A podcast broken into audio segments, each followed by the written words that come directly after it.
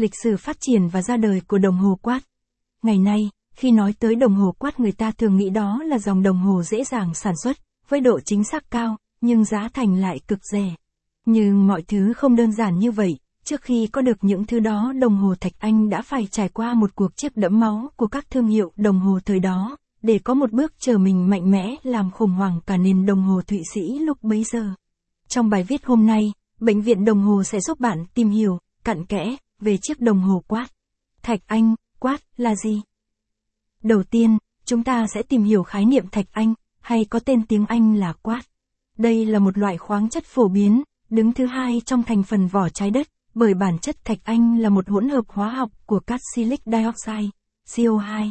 Thạch anh thường không có màu, thường được tìm thấy gần các mỏm đá. Một trong những tính chất đặc biệt của thạch anh là piezoelectric, nghĩa là có thể tạo ra dòng điện, được gọi là hiệu ứng áp điện. Người ta còn có thể sử dụng thạch anh như một thiết bị điện áp đảo ngược, nó sẽ di chuyển hoặc dao động nếu được cung cấp điện, nhờ vào tính chất này, mà thạch anh trở thành một chất liệu tuyệt vời được sử dụng trong ngành chế tạo đồng hồ. Đồng hồ quát là gì? Tiếp theo chúng ta sẽ tìm hiểu đồng hồ quát là gì. Đồng hồ quát hay còn gọi là đồng hồ thạch anh, hay với một cái tên phổ biến hơn chính là đồng hồ pin, là loại đồng hồ được chạy nhờ sự dao động của các tinh thể thạch anh, có giá thành rẻ, do đó, đã gây nên cuộc khủng hoảng cho các thương hiệu đồng hồ Thụy Sĩ thời điểm bấy giờ. Ngày nay, theo thống kê thì có tới 2 phần 3 số đồng hồ trên thế giới là đồng hồ quát.